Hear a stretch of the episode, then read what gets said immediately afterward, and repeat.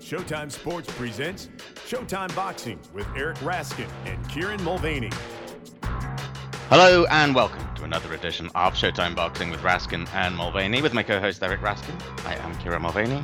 And Eric, I am simultaneously a very clever and very stupid boy.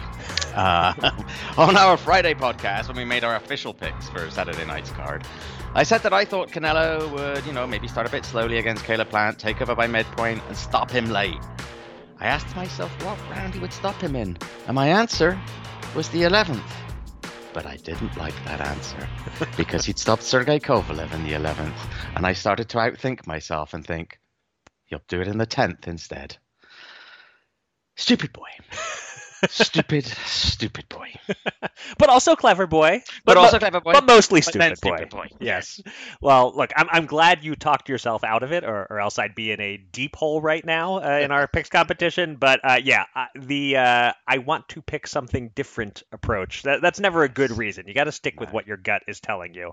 Um, although I mostly went with my gut on real life bets, and uh, and it didn't work out so well. Uh, as we discussed on the Money Punch pod toward the end of the week, uh, I had a parlay that was ending with Canelo Plant going the distance. Oh, I also had a smaller bet at a different site on it going the distance when the odds went up a little on that. Plus, I had a Canelo by decision bet. All told, I was going to be able to host a pretty damn big pizza party if Canelo by 12 round decision was the final result. Now, I did hedge a little. Um, you know, speaking of trusting your gut, as the fight neared, my gut was starting to tell me maybe Canelo KO was more likely than Canelo decision after all. And one of the sports books put out a special odds boost on Canelo by KO between rounds 7 and 12. They made that mm. plus 210 when it was supposed to be plus 155 and I didn't think there was much of a chance of, of, Plant getting stopped in the first six rounds. So I, I figured it made sense to put a couple of pizzas on that. So so I ended up in a place where I ultimately only lost a, a little bit of money on this whole thing, uh, but still. I was six minutes away from a big pizza party. I would have invited you, Kieran, uh, but it, it just wasn't to be. Would that have been a big party involving pizza or a party with a very big pizza? With one gigantic pizza. With the parlay. I mean, it could have been whatever you wanted, right? Right, I suppose so. Uh, yeah, I'm now now I'm like picturing how do I slice up this giant pizza?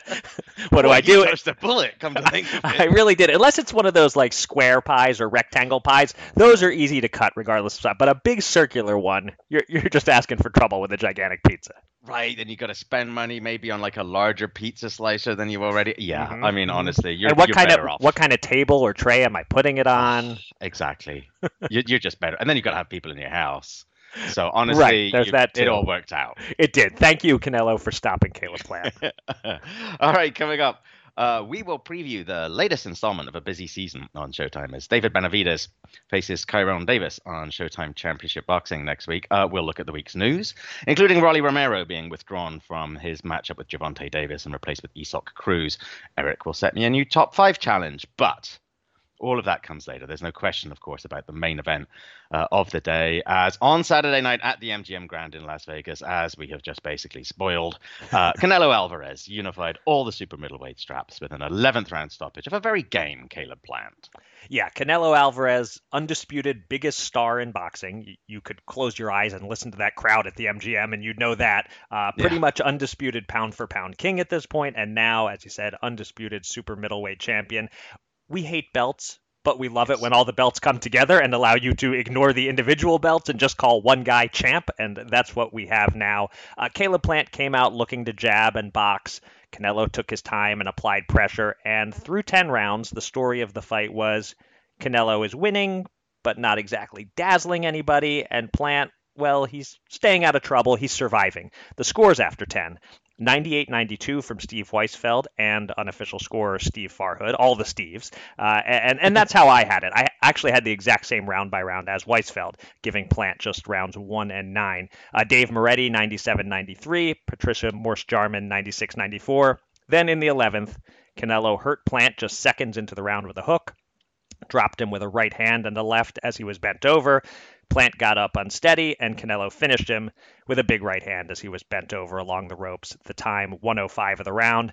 And there was a lot of time left on the clock, which is why I personally don't mind referee Russell Mora not counting Plant was done. Uh, he's now yes. 21 and 1. Uh, Canelo is 57 1 and 2 with 39 knockouts. Kieran, what stood out to you about Canelo in this fight? What impressed you most about his performance? I think what impressed me the most was how swiftly he took control of this fight. Um, you know, even if he was losing some battles early on, in the sense that maybe he was dropping a round or two early, I had a very slightly different scorecard from you, in that I also gave Caleb Plant round three. Okay. Um, but otherwise, the same as you. Um, but Canelo had already ensured really by the second round that the fight was being fought at the distance he wanted. In fact, actually, even in the later part of the first round, I made a note that that about Canelo in the distance, like he'd already moved in, um, and and it was really already being fought in his territory. Um, he was already from the second round on landing what, after listening to my keys to victory on Friday, he decided was his most important punch, which was the crippling, brutal left hook to the body. Mm. Obviously, he needed to listen to that podcast before he did that. yes. um, and I just noted the the phrase that I used quite early on was Canelo's dialed in. Mm. Um, you know, we talked on Friday that maybe this would be a little bit like the Billy Joe Saunders fight, and uh, you know, maybe he'd be behind like four rounds to three or something like that through seven, and it really wasn't. Uh, I mean, Caleb Plant was sort of quasi in the fight and certainly fighting as well as he could, I think. But Canelo was dictating the terms from very, very early on. He was closing the distance. He was cutting off the ring. He was forcing Plant to work with his back very close to the ropes or on the ropes or in the corners. Basically, I think what I liked was very little, if anything, that Canelo was doing on Saturday night was reactive. Mm. He he decided on his game plan. He set about executing it, and, and Plant just couldn't dissuade him from from doing so. And there were some folks on my timeline who saw a close fight. There was even one or two who actually had Plant ahead. I don't see how you see that. In fact, um, my buddy Ishe Smith in the tweet of the week um, noted in the first round, he said, the best thing that happened to Canelo was losing to Floyd. Look how Canelo is downloading all the information needed in the first round. Plant is in trouble. Yeah. And he yep. did that in the first round. And I can't disagree with that. Yep. I had that same feeling early on. And even when Plant, you know, was landing that jab and even when he was moving quite well and say rounds three and four, it, there was already that sense of inevitability. And then round six, it felt like everything changed again. Like Canelo spent like the first five rounds. Yeah, he was going about his plan. He was he he was laying the foundations. He was working to the body. And then it felt in round six as if Canelo was like, that's that work done. I'm I'm ready now. And he just had that looseness, I thought, about him from round six onwards. Mm-hmm. He had that look that I thought he had when he knew he'd broken Billy Joe Saunders' face. And he was like, Yeah, I've got this now. And I just thought from his body language, and then he changed his offense. He switched a lot more upstairs, as if he felt I've I've put in the work into the body now. Now I'm going to start changing changing it up. Now it's just a matter of time and really from round six, I thought, yeah, here we go. Um, you know, he, he's ready. He's in that sort of final stage, and um, you know, he forced Plant to fight, and Plant, you know, especially over the last half, he was throwing punches. He was throwing some good, accurate jabs with some right hands behind them, but he was fighting to survive. He was fighting mm-hmm. to survive for a large part of that fight. Uh, if you did have it close, or if you had Plant winning, I think you were watching the wrong fight you were just focusing maybe on punches being thrown and not on what else was happening there. I thought this was a Canelo masterclass, to be perfectly honest with you. Yeah, I, I, agree completely from the scoring perspective. I do not understand, other than if you were just literally counting punches and putting no weight whatsoever into the quality of the punches and how cleanly they were landing. If you were just literally counting punches, you could get to, you know, 95, 95 ish right. or something like that. But if you were really paying any attention to the quality of the punches, it was an 8 to 2, 7 to 3 kind of fight through 10. And I guess what stood out to me about Canelo is just that it's really rare and special to see someone like him who can get it done late and has done so yeah. enough times in his career that it isn't at all fluky. I mean, he now has on his record a KO 12, four KO 11s, two KO 10s, and four KO 9s. Mm. Um, but but what stands out, and you kind of touched on this, is that he remains patient, calm. Yeah. He he's never seems to waver in his confidence that he's going to get it done. And Yeah. he we saw in this fight a lot of he can apply pressure without even throwing punches, just by coming forward. Uh, the pressure and the body punching just wore Plant down. And I found it interesting that just when people on Twitter were starting to say it wasn't a great Canelo performance, that was when he finished it. People were just starting to think about what critical postmortems they might offer Hmm. on this Canelo win that didn't blow them away. And then Canelo was like, nope, you're not going to be able to say a single bad word about me. Yeah, yeah, exactly. Uh, I also liked, by the way, talking of bad words, my other favorite thing was post fight. um, the great embrace between the two fighters and the conversation. And the fact that, you know, we've talked before about how Canelo understands English very well. Right. Now he's clearly, you know, comfortable talking, but in the immediate post fight wanted to rely on Felix de Jesus. And Felix de Jesus did not want to say motherfucker. no, he really didn't. but, but Canelo wasn't going to say anything else. Canelo, Canelo walked him down and put that pressure on him to That's say right. it. Yeah. That's right. And then, Uh, all right. So look, I cheekily mentioned that Canelo had obviously been listening to my keys to victory from Friday, as if it wasn't obvious what he was going to try to do. Uh, you also had some keys to victory for Caleb Plant, um, even though he didn't win. How well did he do in following your advice? And realistically, was there anything he could have done differently to change the result of this fight? So it's interesting. You and I saw something very similar with the first round of, of this fight. That you know, I gave Plant the first round, you did too, and yet when the round was over, I was pretty much convinced there was no way he could win this fight. He, Yeah. he just looked uncomfortable. He was very defensive minded. He didn't appear confident. Whenever Canelo took a step forward, Plant looked like his first thought was survival, not what offense can I execute now. And I don't say any of this to be critical. Plant did about the best he could as a very good boxer up against an all-time great who's in his prime. Uh, he he more or less followed the plan, and there wasn't much he could have done to win this fight other than Yeah. suddenly develop a right hand. But that's not going to happen. He's really never had a right hand. He wasn't often circling the direction I suggested he circle, but you know it's tough. Canelo cuts off the ring. He figures Yeah. you out. You need to mix up your approach a little, and Plant did that to an extent. I guess if he had it to do over, you'd tell him to step in more from the start of the fight, trade punches, try to land some good hooks in exchanges and, and earn Canelo's respect. And if you get knocked out, you get knocked out. I mean, knowing what we know now, hey, you're going to get knocked out anyway. Right. Um, he landed a decent counter left uppercut in the second round that I noted. Maybe I would have liked to have seen him try that punch again, you know, while keeping his right hand pinned to his cheek, of course, because you're leaving yourself open to a counter left hook when you try that. But um, you know, I mean, if the goal was just to go all 12, not to win, then I guess the big what he could have done differently was to not bend over when hurt. Uh, instead, really get on your bike. Because as we saw, when he bent over and ducked down, that's when Canelo landed all the knockdown punches. Um, so, for the sake of my pizza party, I had to cancel. I, I guess I would have wanted to see Plant avoid that one mistake. But, you know, Plant was reasonably competitive, didn't embarrass himself. Uh, you can argue he did better, maybe in certain ways, than Callum Smith or Billy Joe Saunders did. I don't think his stock drops, and he's a bigger name now thanks to this whole promotion.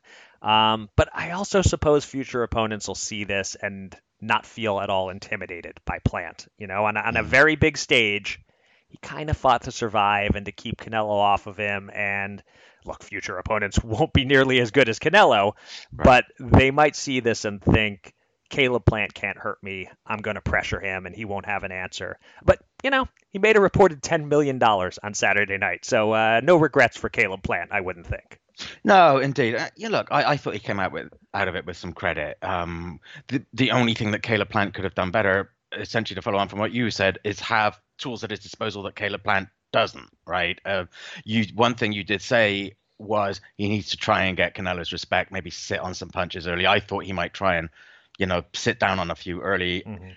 He never did, and and I don't think if he had done that would have made any difference Right. you know, if he had sat down on his punches, that would have kept him in one spot for an extra second for Canelo to respond with with that left hook. Uh, I think it was quite clear really early on. The other thing that really stood out to me with Canelo is, boy, he throws at every single punch with bad intentions, Yeah. doesn't he? Every single one, and and and I think that's why very early on. You know, even a, a, a good fighter like Caleb Plant was like, God, holy crap. Um, you know, I better try and get on my bike here. But as you said, with Canelo cutting off the ring as well as he does, that that's hard to do. I think Caleb Plant comes up with some credit here because I don't think we fully knew like with Caleb, it was very much of an eye test, wasn't it? We we liked what we saw with him, but the quality of his opposition, okay, and Jose Uzcategui here, or Caleb Truax there, didn't suggest necessarily world class fighter. I think this shows that he's competitive with just about everybody who isn't Canelo, you know, at, at 168, and you know he's he's he's made it into the 11th round against the easy number one pound for pound guy, and, and you know fought a good fight, and for the first, gosh if the rounds were just a minute long, he'd, he'd have been doing great. yes. Um, yeah, he probably won the first 30 seconds of probably, every single round other I than the 11th. So. Yeah. I would say so. So I think he comes out with this with credit. He's going to be hurting now, and literally and figuratively. I was noting early on that God, Canelo, uh, Caleb's going to be peeing blood for a while, some of those body punches. And, and he's going to be hurting because he's a proud man and he obviously really wanted to win. But I think he comes out of this with a lot of credit, to be honest. Yeah, he does. But uh, I think people will be talking quite a bit less about uh, how Caleb Plant comes out of this and what's next for him than they will Canelo and what's next for him. That's where the attention really turns now. Uh, a lot of options. He has all the belts at 168. I doubt he cares enough about keeping all the belts to waste right. his time with any undeserving mandatories. He can fight at 168, 175. He can pick whoever he wants. Who do you want to see him fight next, Kieran, or, or who do you think he will fight next? Well, it's interesting. You know, you talk about those alphabet mandatories, and I wonder if this is one situation where if you're a mandatory at, at 168, tough luck because you could see all those alphabet boys couldn't wait to put their strap around him after that fight, mm-hmm. and I don't think any of them want to stop Canelo Alvarez being their champion. Right. Because he won't fight, you know, Dusty Trunks or whatever, who's somehow become their number one. So I think if you're a mandatory at 168, it's not going to mean anything. They're going to come up with all kinds of loopholes to stop forcing Canelo to face you. Um, so I think if he stays at 168, there are three obvious options to me. One is David Benavidez, but we'll talk about him later on. Yeah. Another, of course, is Gennady Golovkin. But as you said last week, I think it was, it's a little sad to see that Gennady has drifted into almost irrelevance, or at least being somewhat forgotten. And you know, since their second fight, Golovkin's rolled over Steve Rolls, great past Sergey Derevyanchenko, and looked solid against Kamil Szeremeta. In that same period, Canelo's gone seven and zero. Oh. He's had as hmm. many fights this year as Golovkin's had since September 2018. And that includes wins over Daniel Jacobs, Sergey Kovalev, Callum Smith, Billy Joe Saunders, and now Caleb Plant. It feels like he's operating on a different level now, and I'm not sure that there's the money or interest in a rubber match that there once was. If Golovkin blows away Ryota Murata later this year, then maybe he's back in the conversation. But otherwise, I'm not sure that there is. And the other option that comes to mind at 168 is if Jermall Charlo moves up. Um, I think that would be an interesting one. Uh, I used to think that Charlo would be a nightmare matchup for just about anybody uh, at, at 60 and 168. I, I, still I don't feel that way quite as strongly now. I think Canelo wins that and possibly uh, moderately comfortably, but I do think it would be a good promotion and, and Charlo would be a live dog. If he moves up to light heavyweight, plenty of opportunities. Obviously, the ultimate ideal matchup would be Artur Beterbiev. Mm-hmm but he's got to get past Marcus Browne first. But the other thing that came to my mind how about an all Mexican light heavyweight clash with Zurdo Ramirez? Hmm. Maybe even at the Azteca Stadium at Cinco de Mayo or Mexican Independence Day weekend. He doesn't have a lot of fellow Mexican foes uh, out there. That would be an interesting one. Yeah, that's not bad. I hadn't thought about that. Uh, not from a perspective of you know anybody's going to pick the underdog to win sure. or anything but it so it kind of reminds me in that regard of the fight people were talking about uh, when Canelo was still at 160 uh, against Jaime Munguia that that's like right. you know Mexican guy could be a big event even if we don't see any path to victory for for yeah. Jaime Munguia um, but other than that, yeah, you named pretty much uh, all the guys that that I would have named. I mean, Beterbiev is still the fight for the hardcores, where Canelo could maybe lose, but Beterbiev needs to do something to to make it financially viable first. Exactly. Um, you know, I think the most marketable event right now is still the third fight with Triple G if he comes out of the Murata fight looking good. Um, other than uh, an Andre Ward unretirement um, right. is marketable, but I don't see much sense in discussing that unless Andre himself starts talking about it. Um, but with Triple G, we've been saying this for a couple of years now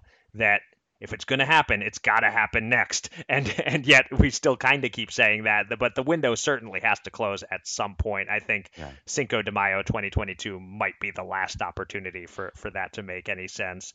Um, and I, I guess I should just mention that uh, I'll give a big no thanks on Canelo versus the MMA guy Usman. Um, I, I, oh gosh, I, I feel uh, okay still about boxing's place in the pecking order when I see UFC folks trying to use Canelo's name to hype their own fights, uh, which was yeah. what they were doing with with Usman. But uh, absolutely no interest in uh, any of that nonsense as a boxing fan. Indeed. Um, so look, I mentioned that Canelo's fought three times this year, uh, an early and easy KO of Avni Yildirim, and then KOs of Saunders and Plant. That combination of quantity and quality means he surely has to be a lock for fighter of the year right now, doesn't he? Does he have any challengers at all? Do you think? I guess I would say it's not quite a closed book, but I have a hard time seeing it ultimately being anyone other than Canelo. I mean, three fights in a single year Superstars don't do that anymore. Three wins, all by KO. The knock would be no A list opponents, mm. you know, uh, two solid B plus A minus types and, and one total pushover in Yildirim. Um, he unified a whole division, rose from maybe kind of sort of pound for pound number one to pretty decisively pound mm. for pound number one. But the other candidates, I think you have to mention Tyson Fury. Uh, mm-hmm. Fought only once this year, but great fight very good win, more meaningful than any single Canelo win in 2021, but I struggle to put it ahead of Canelo's 3 0 record. Mm-hmm. The other heavyweight, Alexander Usyk, same deal. Fought once this year, huge win, an upset win. Maybe he deserves to rank ahead of Fury, but I can't quite see putting him ahead of Canelo, which leaves one candidate who hasn't even fought in 2021. Do you, do you know who I'm going to say? I don't actually. Sean Porter if. Oh, yes. It's, it's a giant if. but if he beats Terence Crawford in what would be his only fight of the year uh, in, in two weeks from now, Sean Porter might well be your 2021 fighter of the year. Uh, but but that's it. Um, you know, Josh Taylor is a fine honorable mention. Uh, the Fulton Figueroa winner could slide into the top mm-hmm. two or three. But as far as I'm concerned, in terms of people who I could actually vote for at number one, it's Canelo unless Porter wins on November 20th. Yeah, I mean that sounds about right to me. I mean Usyk and, and Fury are the are the obvious other contenders, like you said. Um, you know, Fury may be a little bit diminished by the fact that he beat his opponent arguably less one-sidedly than he did the last time right. they met. Um, yeah, Usyk obviously coming up from you know cruiserweight uh, to do what he did, uh, but yeah, it's it's that combination of quantity and the quality of the victories, I think that almost surely, and like you said, the fact that now there's just no debate that Canelo's number one pound for pound, mm-hmm. and that's a big deal, I think. So, as of right now, yeah, I would, I, I agree. I think it's got to be Canelo. Okay. Um, let's talk for just a few minutes about the undercard. Um, three good wins for the three victorious fighters. It started with prospect Elvis Rodriguez bouncing back from his first defeat by scoring a fifth round knockout of Juan Pablo Romero in a fun fight.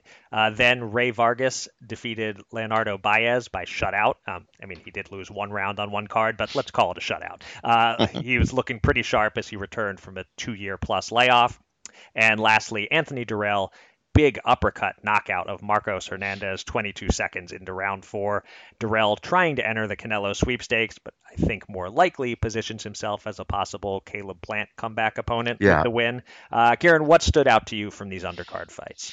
You know, the thing I liked most about the undercard was the fact that I liked the undercard. Um, okay. I have really low expectations going into this. Right. Uh, I thought it was going to be a drag and I fully expected all three to go the full 10 rounds, that Canelo wouldn't be coming out until midnight 30, you know, on, on the East mm-hmm. Coast time.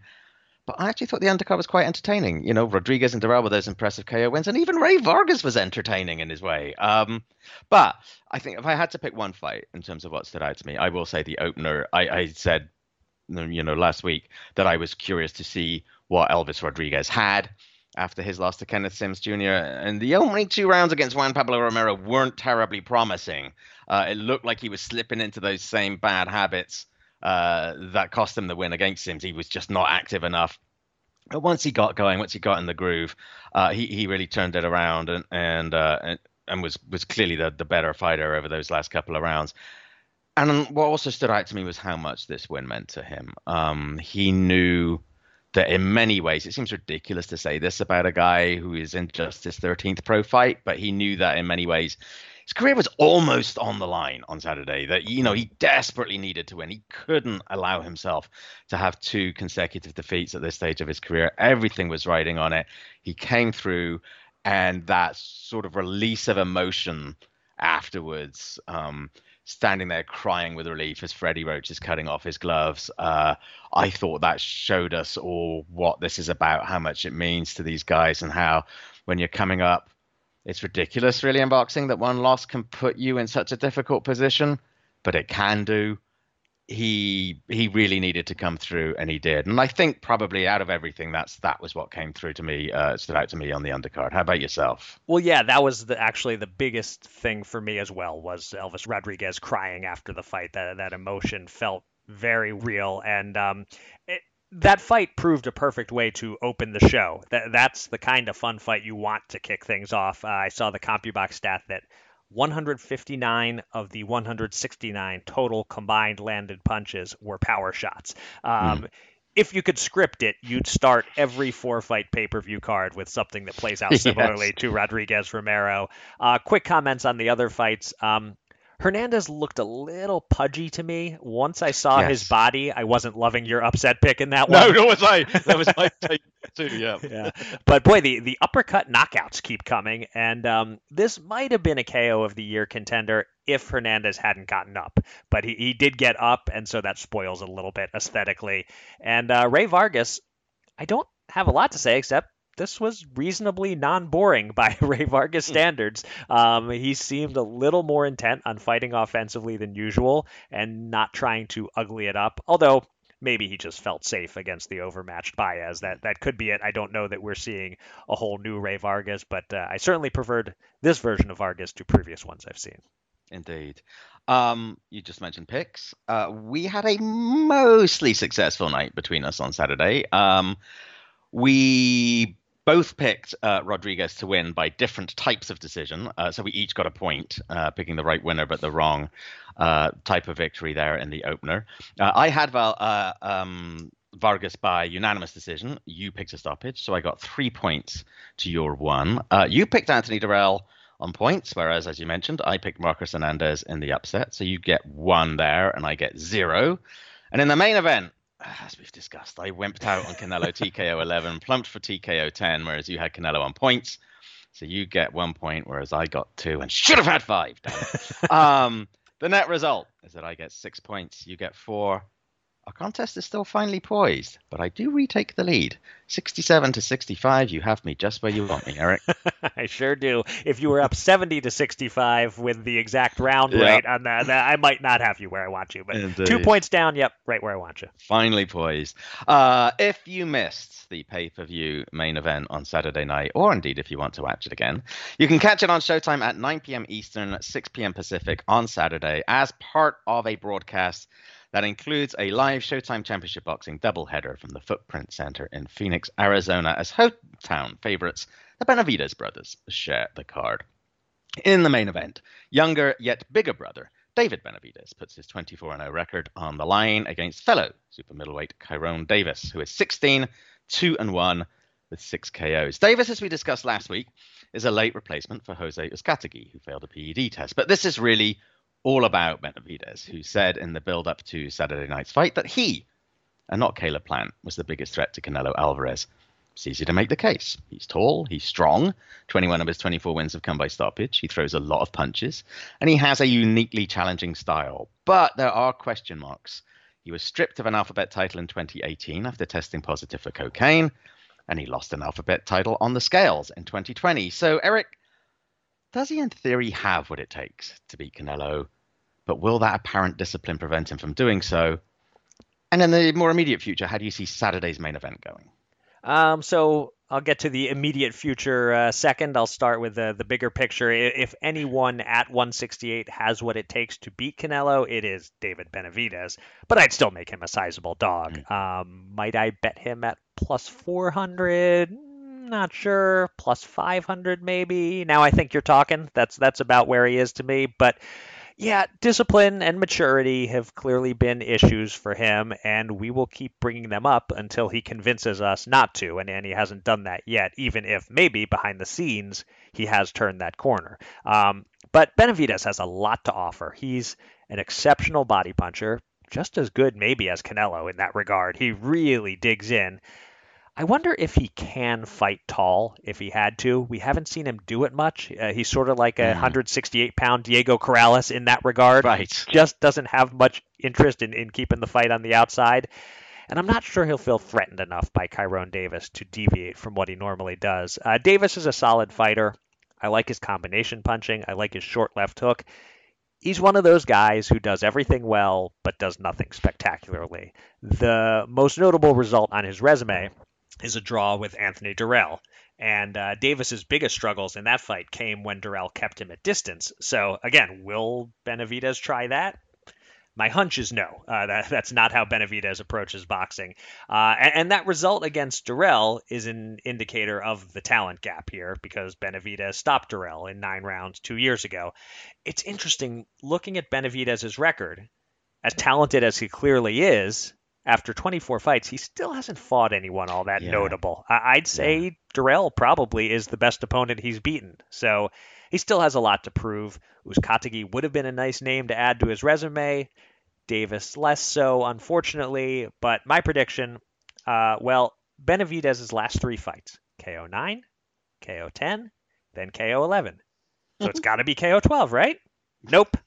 I'm going to go the other way I'll say Benavidez KO eight. I'll go on the other side of those three. I, I think Davis uh, maybe pauses in front of him at close range and gets caught with the uppercut, and that's all she wrote. What do you think? What's your pick? Uh, okay. Um, I think I know what that laugh means, but uh, yeah. Um, but yeah, but like in, in, in the general terms about what Benavidez could potentially do to Canelo, yeah, sometimes I do think that Benavidez could be the most difficult of the potential opponents for Canelo to face. But I've also said oh, Callum Smith could be the most difficult opponent for Canelo to face, or Caleb Plant could be right. really difficult. And here we are. Um, so yeah, no, I you know what makes Benavidez so you touched on it, or what makes him so dangerous and difficult. You know, he's big, he's tall, he throws this ton of punches once he gets going, and it's really hard to prepare yourself for and defend yourself against somebody that big who keeps throwing that many punches. But against that, he's not that conventional boxer, of the kind who's traditionally given Canelo problems, right? He's going to be there in front of him. Canelo isn't going to have to look for him, uh, uh, you know, assuming they, they do ever get together. And you wonder if that would be the element that would keep him, that would bring him crashing down to earth if that fight ever happened. But yeah, look, he's got to get past Kyrone Davis first, and Davis can fight. I think he, he he's going to be the big underdog here, Davis, and rightly so. His resume simply isn't all that impressive. Um, he drew with Anthony Dirrell, but uh, it wasn't peak Dirrell. It was recent vintage Dirrell although recent vintage Dirrell is looking a lot better on Sunday morning than it was maybe on Saturday morning. Um, he's got a damn good trainer in his corner, though. Our buddy Stephen Breadman Edwards. Right. Um, we know that Bread knows his business. We know that he knows how to coach. At the same time, no matter how good of a coach you are, there's only so much you can do when the bell rings and the fight begins. And I think the problem for Davis here, I think it's this classic styles make fights problem. Davis looks like he likes to do his best work on the inside, and and maybe relatively early on in the contest he might be able to do that because Benavidez can sometimes take a while to get that motor going, can't he?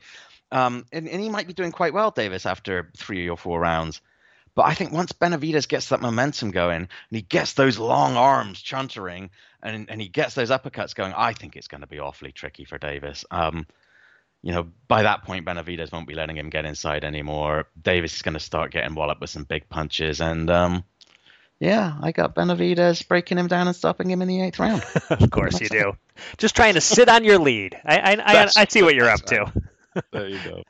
All right, the co-main event uh, sees the return of David's brother Jose moving up to junior middleweight after a three-year absence following his 12th round stoppage loss to welterweight champ Terence Crawford.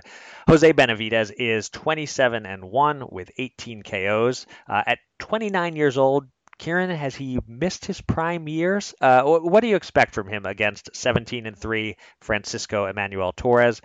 And what does he need to do from here out to get back into contention at the world title level, particularly with how packed and dangerous the 154 pound division is? About 10 or 11 or so years ago, no matter who you were talking to him about, Freddie Roach would find a way to turn the conversation to Jose Benavidez. Mm. Um, he would rave about this kid he had working with him, even when he was still an amateur. Um, he would have him spar with Amir Khan. He'd have him spar even with Manny. Um, you know, and, and sometimes, according to Freddie, he would acquit himself incredibly well in that sparring. He swore that Benavidez was not just going to be a champion, but he was going to be a star. Um, and it's safe to say it hasn't quite worked out like that. Um, his father took the kid away from Freddie not long after he turned pro. And what Jose Jr. said was that, well, you know, there were just so many big stars at wild card. I, I was worried that Freddie wasn't going to be able to give me enough attention. What Freddie thinks is that Jose Sr. had to be the guy in charge, and he didn't like Freddie being the one in charge. Whatever happened, that relationship ended relatively early in Jose's career.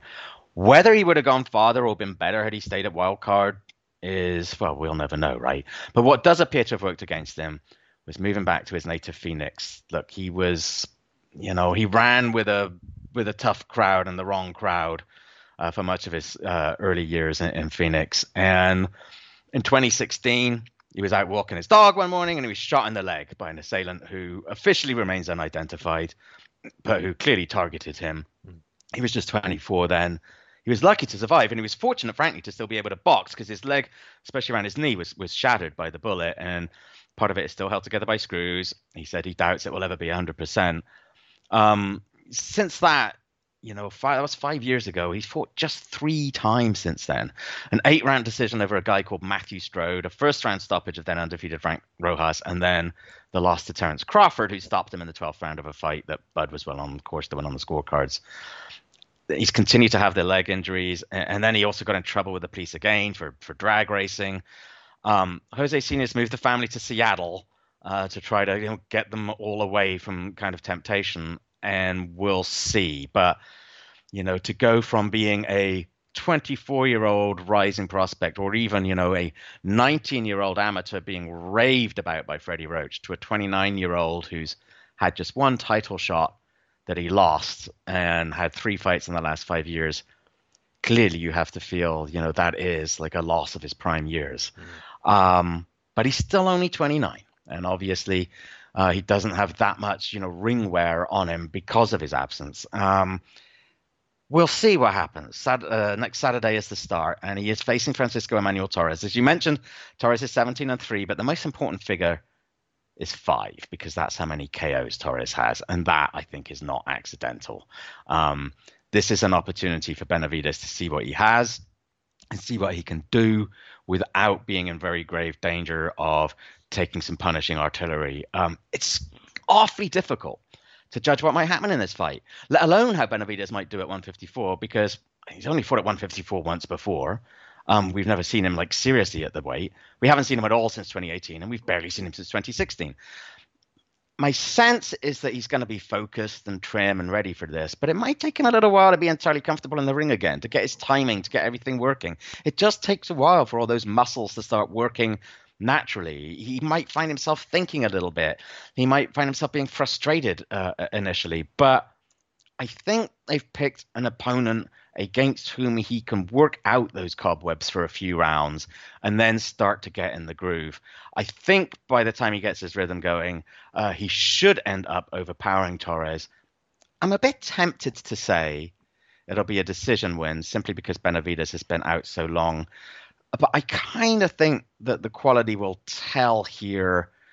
And after a slightly awkward start, he'll come through and maybe out of nowhere come up with a stoppage in the ninth. Okay. Um, I'm looking forward to this act two of, of his career. I mean, let's not forget that Benavidez was less than a minute from lasting the distance against Crawford yeah. when he got caught with an uppercut. And uh, your favorite ref, Celestino Ruiz, uh, stopped it with uh, with just 20 seconds left he arguably could have ruled another knockdown and maybe Benavidez makes it to the final bell. Regardless, he came to fight against Crawford. I think he should still be taken seriously. He's a good body puncher and combination puncher like his brother. He's not great on defense. He can get sloppy, and sometimes his defense is just covering up, whether on the mm. ropes or in the middle of the ring, allowing the other guy to get work done while Jose is looking for a spot to counter, but not always taking a shot and trying to throw that counter. Um, Torres, he's won nine straight, but uh, channeling Teddy Atlas, I ask, against who? Against who? Uh, not bad.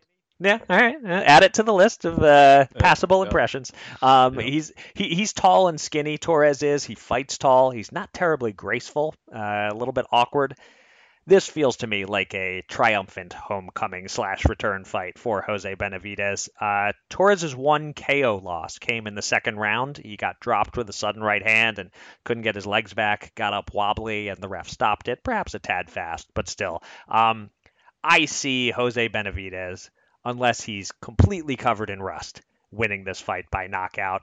I think it's fairly safe matchmaking. I think it happens a little more quickly than you're predicting. I will say KO six. Okay. Um, a couple other major cards to recap and preview. First of all, let's look back to Friday night and stay in Las Vegas, uh, where Mikaela Mayer scored a unanimous decision win over Maiva Hamadouche to retain her super featherweight titles. Eric, you watched that. What did you take away from it? Uh, first thing, great fight. It really was a thriller, nonstop action. They came at each other with that Hagler Hearns round one mentality most rounds. They just ran across the ring and started slugging away. Um, if Fury Wilder 3 has fight of the year wrapped up, uh, well, this has got to be the clear leader for female fight of the year. Mm. And if you're going to make a case for keeping two minute rounds, it's fights like this. They, they hmm. fly hmm. by, and the women don't have to pace themselves as much. That said, the scorecards were a disgrace. Um, maybe not 98 92. That was within the bounds of reason. Still a little wide. I saw it 97 93, but that's fine. 99 91 and 100 to 90. Those were such an insult to Hamadouche. This was a close, hard fought, competitive fight. And those scorecards tell Hamadouche she may as well have stayed home. She was never going to have a chance to mm. win. It's just insulting. And we'll forget about it because the right fighter won. And you'll look at BoxRec a year or two from now and see those scores and forget the details and mm. assume Mikaela Mayer kicked her ass and gave her a boxing lesson or something. it gets me riled up. So, so maybe it's best to shift from uh, serious Raskin to unserious Raskin. I assume some of the listeners prefer the latter. Um, let me give you a quick, uh, scary peek into how my brain works, Kieran. At various times during the fight, the broadcasters put the fighters' names together to define the pairing, Mayor Amadouche. And here I am thinking, Mayor Amadouche, that sounds like a great South Park character. Let's go to City Hall now where Mayor Amadouche is speaking. Right? I don't know what to tell you, Kieran. Uh, I, I have a sickness. I can't be helped. Uh, this is this this is where my brain goes sometimes. Yeah, yeah, yeah. um, looking ahead to this coming Saturday, there is one non-Showtime fight worth noting from the Honda Center in Anaheim, California, and streaming on DAZN. Jaime Munguia takes on Gabriel Rosado over 12 rounds at middleweight. Munguia is 37 and 0 with 30 knockouts. Rosado 26, 13 and 1 with 15 KOs. Kieran, you touched on this a couple of weeks ago, but what are you expecting from this matchup? Well, as I mentioned last time, on one level, I'm a little nervous about this fight. Um, Jaime Munguia is strong. Um, he's improved his boxing ability since he moved up to middleweight, and and he consequently can't just overpower opponents the way he was doing at 154. But even so, his strength is his strength. Um, and theoretically, uh, facing a young, strong, undefeated foe like Munguia is not what Gabe Rosado needs. Mm. But again, you got to give it to him. You know, he nearly pulled out the late win against Maciej. He pushed Daniel Jacobs incredibly hard, and then he had that come from behind knockout win against Bektemir Melikuziev. Gabe Rosado deserves to be here.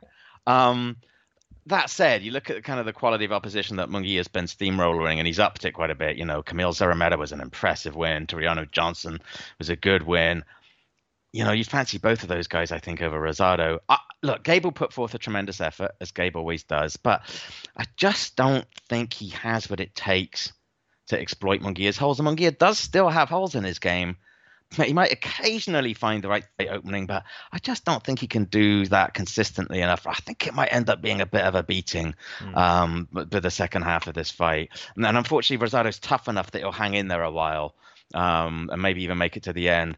Uh, it'll be an entertaining fight initially, but I think it'll be a bit one-sided and a bit unpleasant down the stretch, personally.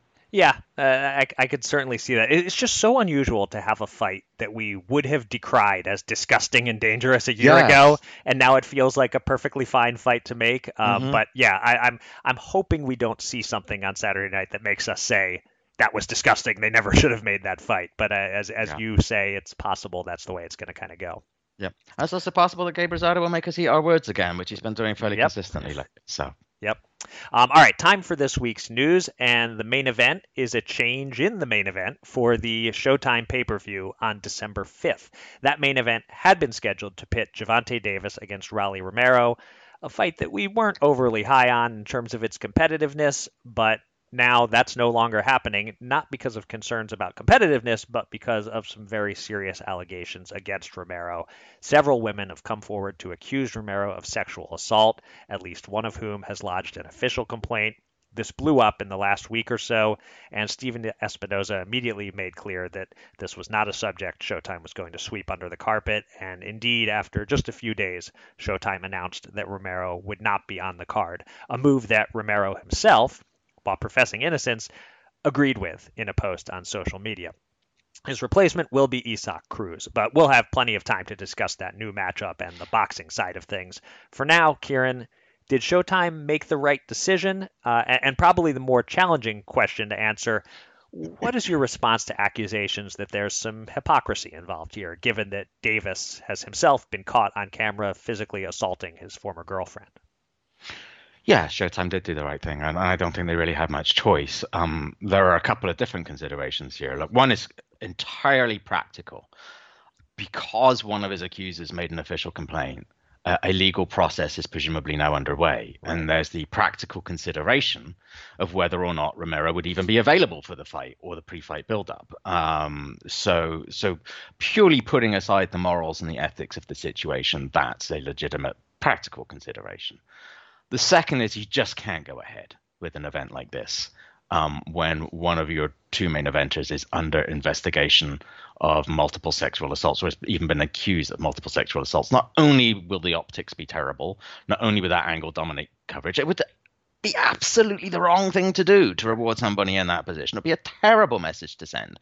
And so, you know, any velour clad Trumpers who are bleeding about cancel culture, shut the fuck up. It's got nothing to do with that. Yep. Nobody has a right to million dollar purses on pay per view fight cards.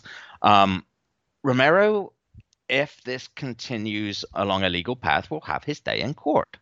Um, he will have due process. Um, Showtime does not owe him or anyone anything.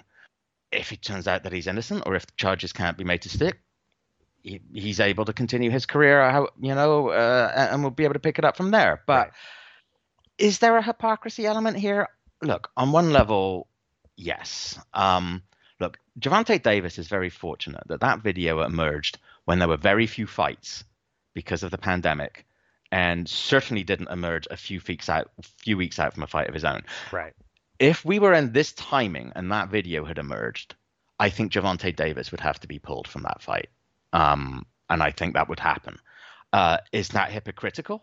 The fact that because it happened then, uh, he kind of gets away with it, and we don't really talk about it. Actually, yes, there's an element of hypocrisy there. We, you and I, we talked about it a couple of times on the podcast, uh, and about Gervonta's other legal issues. But time has gone, and subsequently, we've talked about him primarily as a fighter. Um, is is there also hypocrisy in that Floyd Mayweather is going to be the promoter of record? Uh, and we know about uh, his history uh, with uh, violence towards women. Yes, there is. Although, again, you know, it should be noted. So first of all, I don't believe that there were any criminal charges with Gervonta with with his uh, uh, uh, assault. Mm-hmm. Floyd was temporarily deprived of his liberty and did have his day in court. Was right. found guilty, went to jail. Again, there's a hypocrisy because he got to make a freaking documentary about it. But um, and you know, you can question how much he suffered. But yes, I do agree that in boxing, much more than in say you know other sports say the NFL we're far, perhaps because we assume that the people that we're working with or focusing on are not necessarily from the highest levels of society. We're far too ready, I think, to accept or move on from certain behaviors. In boxing, I think you are far more likely to have a scarlet letter on your forehead if you pop for a PED than if you punch a woman. Um, but the problem with the kind of whataboutery, like, well, why are we suspend? Why are we not giving Rolly the chance when Floyd's the promoter and Gervonta's got this against him?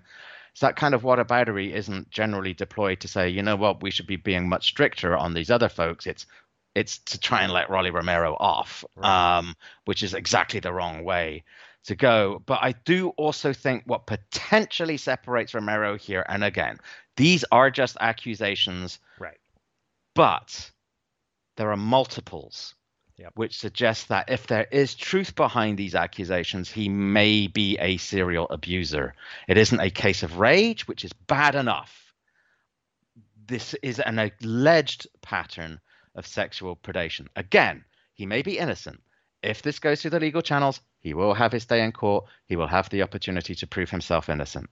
Um, but there's plenty enough there now for him for Showtime to be able to like rescind their invitation to the party in December with the uh, sort of opening that things work out, maybe you can come back again. But for now, dude, you don't get to earn, you know, millions of dollars or hundreds of thousands of dollars uh, on our pay per view. We're going to move on with somebody else right now. And I think Showtime is not only completely within their rights to do it, but they were absolutely right to do it.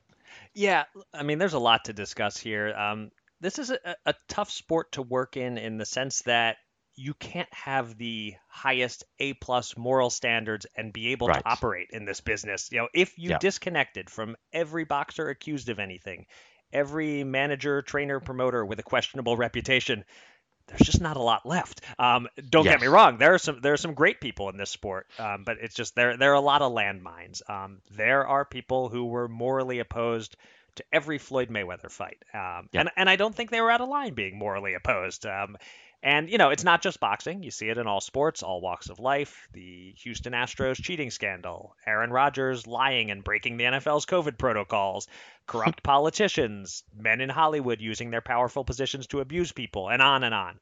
Point being, if you'll only work with people in boxing who have nothing suspect in their recent or distant past, you'll have a hard time making fights.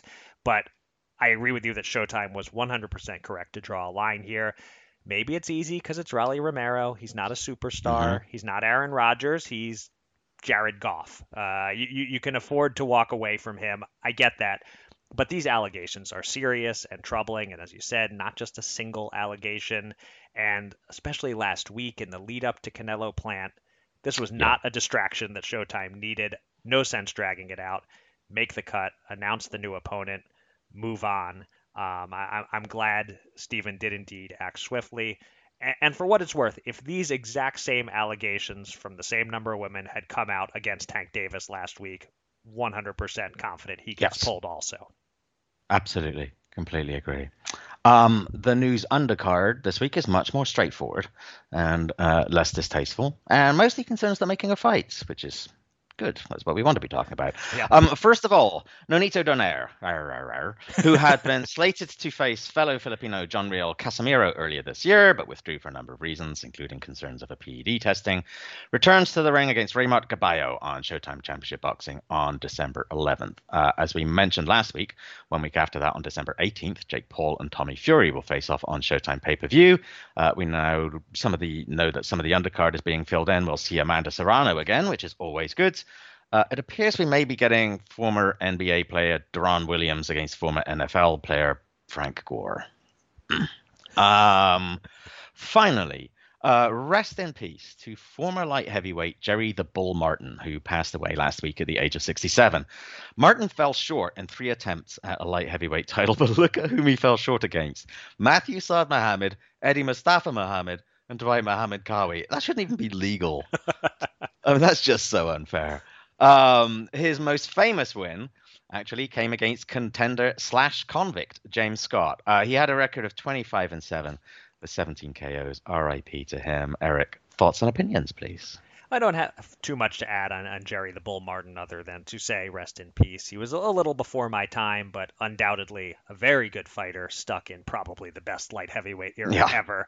Uh, Donaire against Gaballo, it's a decent way to draw toward the close of the year, uh, but we love Nonito. You know, we love watching him fight. Gaballo is a reasonable opponent, but, you know, lousy decisions have consequences. And uh, Gaballo got a gift decision over Emmanuel Rodriguez a year ago, and Mhm. now he gets this big opportunity against Donaire, and he really shouldn't. So I, I have mixed feelings on the fight, much as I love watching Nonito Right. Donaire.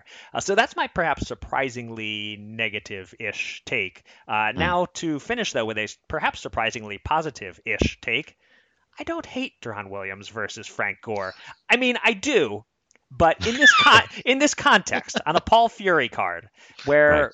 nobody's BSing you, uh, it's sideshow Right. stuff. It's not for the hardcores. In this context, two good athletes whose names I know well, if they want to train seriously and give it a shot, it fits just fine on a card like this. And it's a nice reminder that, to steal from Max Kellerman, boxing is everyone's favorite sport, whether they realize it or not. Yeah. If if Deron Williams and Frank Gore are playing golf, nobody's going to want to watch it. If they're going head to head on the tennis court or having a race in the swimming pool, nobody is paying one penny to see any of that. But a fight, some people will be interested because boxing has this innate appeal. And, and same with MMA, I suppose. Uh, any kind of fight, uh, it's it's a sport you can sell to the masses, whether the competitors are good at it or not. Yeah, valid. Okay, uh, uh, enough about uh, amateur boxers and sideshow silliness. It's top five assignment time, and it's time to talk about the guy on center stage who is very much not an amateur, but rather is the defining fighter of this era and is headed for the International Boxing Hall of Fame. First ballot, no question, three years after he retires. I was waiting for the Canelo Plant result to give you your next top five challenge. Now that fight is over. And so I give you the most predictable and obvious assignment imaginable. We've done it with other fighters. Now is the time to do it with Canelo. Count down the top five fights that make the Hall of Fame case for Canelo Okay. Alvarez. Uh, people should watch these five fights in this specific order of importance to understand why Canelo is an all time great. Simple as that. Uh, but I- I'm curious to see what you come up with because, um, well, I I don't want to spoil next week at all, but I'll just say I think when you look at Canelo's career, you'll see a lot of room for debate over what his best performances and defining fights are. My immediate thought is this is actually going to be a more difficult assignment than one might think, and Mhm. partly because he's had so many top level fights. But of those so many top level fights, probably relatively few that really stand head and shoulders above the rest. So, uh, yeah, I think that'll be quite an intriguing one, actually. Like, it would be a lot easier to, obviously, to compile a top 20 list of these. This is why you have have to watch. Uh, uh, this is why Canelo's going in the Hall of Fame. Right. Separating five, separating five from them is, is going to be uh, an interest, interesting challenge. But uh, I accept with enthusiasm, sir. Excellent. I was hoping you would. All right. That will do it for this week's edition of Showtime Boxing with Raskin and Mulvaney. Uh, don't forget, you can catch a replay of Canelo Plant along with the Benavidez Brothers doubleheader on Showtime Championship Boxing at 9 p.m. Eastern, 6 p.m. Pacific this Saturday. And we'll be back next Monday to break down the live fights on that card. Until then, thanks for listening. Be safe, be kind, and be well.